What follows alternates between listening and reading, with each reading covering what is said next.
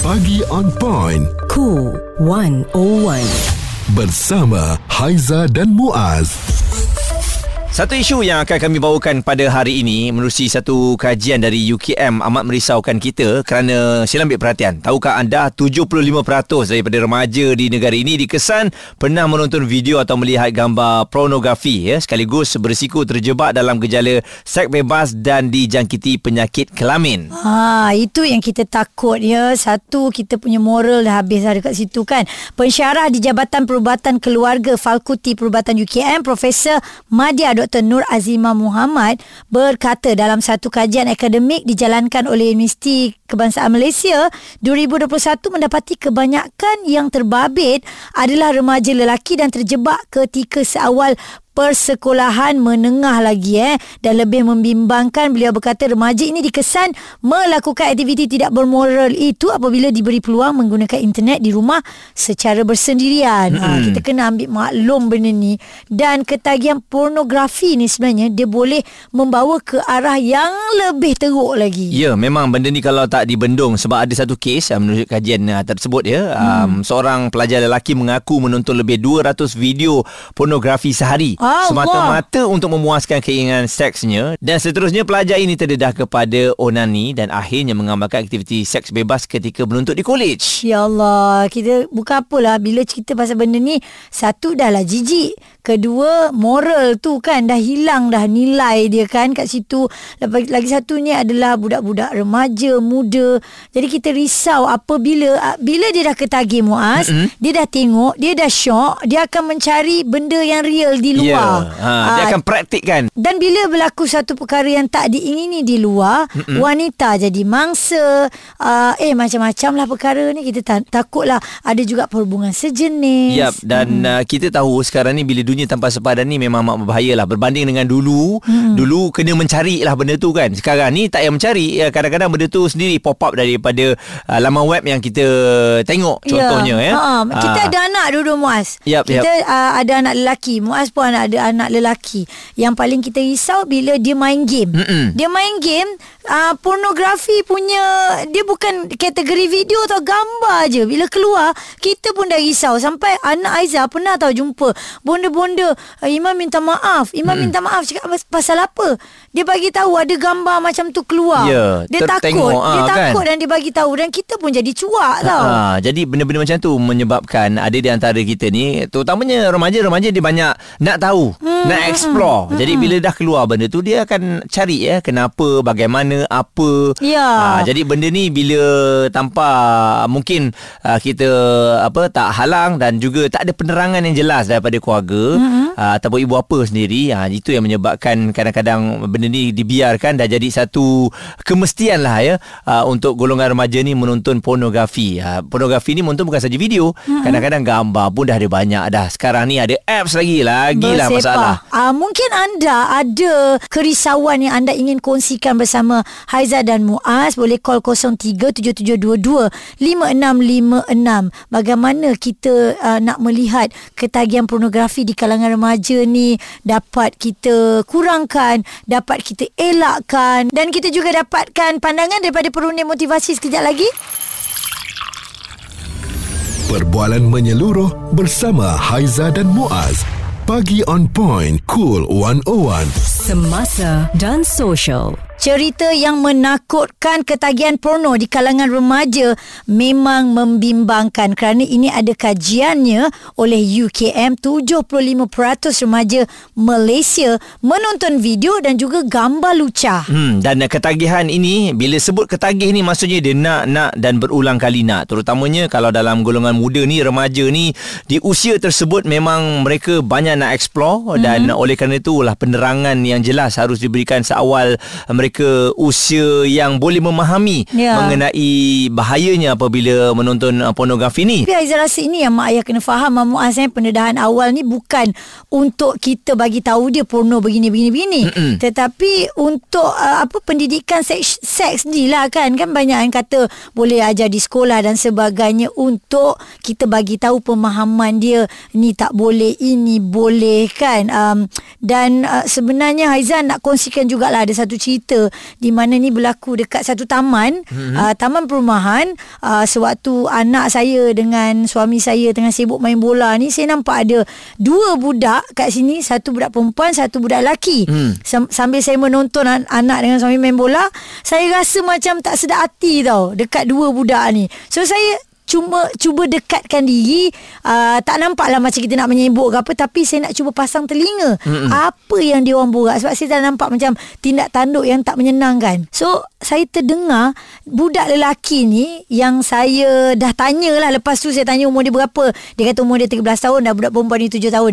Saya tanya uh, saya dengar dia, dia merayu budak perempuan ni untuk ajak hmm. uh, nak ke mana entah uh, sebab butir bicara belakang-belakang tu tak dengar sangat tapi budak perempuan ni dalam keadaan takut macam oh okey okey tapi hujung-hujungnya Muaz hmm. rupanya apabila diselidik berjumpa dengan keluarga uh, dan tanya pada budak perempuan ni rupanya budak lelaki ni ajak melakukan hubungan seks Wah. dan budak perempuan ni memang dalam keadaan ketakutan dan hmm. trauma sebab dia dia macam blank apa maksud budak lelaki ni Okey. jadi kat situ kita tahulah budak lelaki ni dah menonton uh, pornografi awal dan kita tahu kalau menonton awal keinginan nak melakukan seks tu pun Mm-mm. terdedah awal. Ya dan uh, oleh kerana itulah uh, bahayanya ya um, apabila mereka tengok ni puncanya daripada mana? Adakah mm. uh, tanpa pemantauan daripada kita dan kita nak dengarkan juga ini uh, perkongsian dari perunding motivasi kita ada Aki Fairul Al Jengkawi bagaimana ketagihan uh, terhadap pornografi ini khususnya di kalangan remaja dapat menjejaskan fungsi otak mereka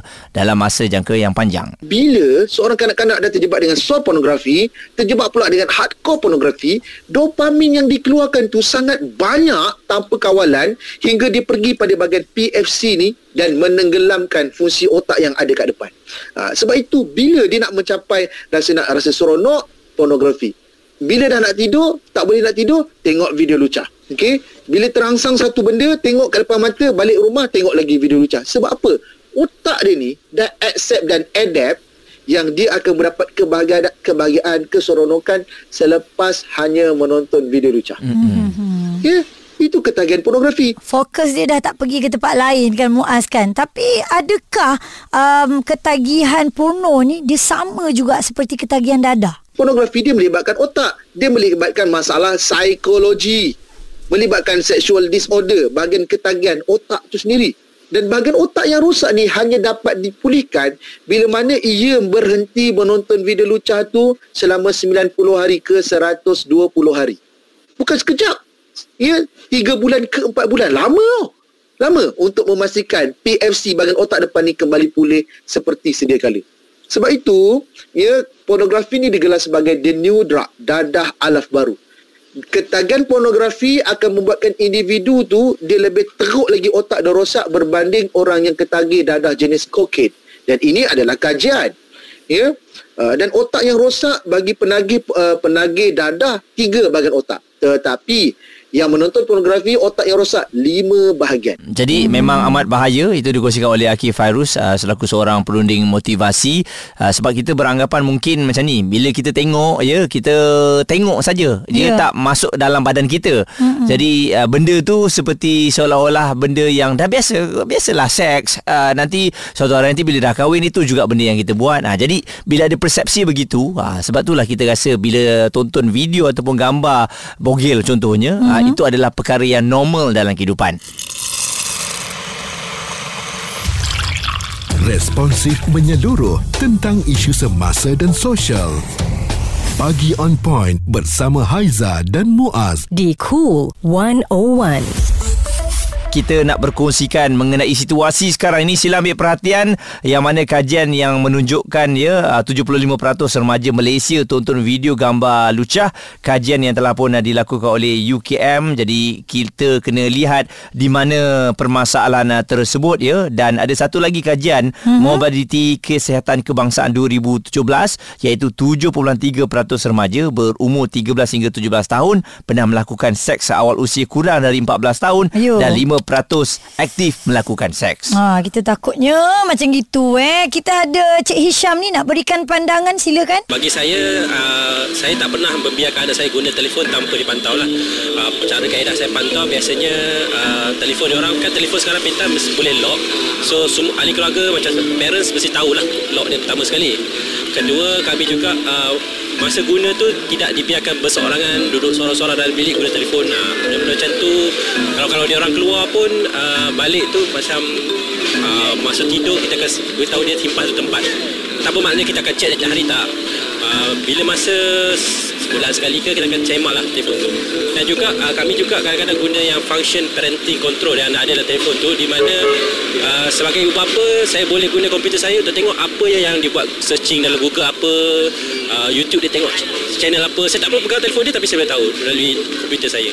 Ya, maknanya dia boleh check history itulah kan. Saya faham apa yang Cik Syam katakan ni tetapi kan untuk parenting control, untuk YouTube Kids eh Muaz eh, ada pelbagai app sebenarnya. Kita boleh kontrol tu saya rasa ada had-had umur. Hmm. Bila dia orang dah 9 10 tahun, dia orang pun tak nak uh, YouTube Kids tu. Ya. Dia orang pun tahu macam mana nak apa menggunakan apps tanpa ada uh, password ataupun parenting control sebab mereka ni berkawan. Ya. Dan kalau kita tengok juga eh, umumnya aktiviti seksual yang dilakukan oleh remaja ni dia berisiko tinggi. Dia orang cenderung boleh tukar-tukar pasangan sebab dia dah, dah tahu awal kan. Mm-mm. Amalkan homoseksual juga ya uh, iaitu seksual uh, sesama jantina dan um, boleh kita tengok dia tak nak gunakan pencegahan kehamilan dan juga boleh dilakukan di bawah pengaruh alkohol ataupun dadah. Kadang-kadang keperluan untuk memberikan anak uh, gadget seawal usia mereka uh, berapa tujuh tahun lebih awal dari umur tersebut uh, mungkin uh, membahayakan terutamanya apabila tanpa pemantauan kita.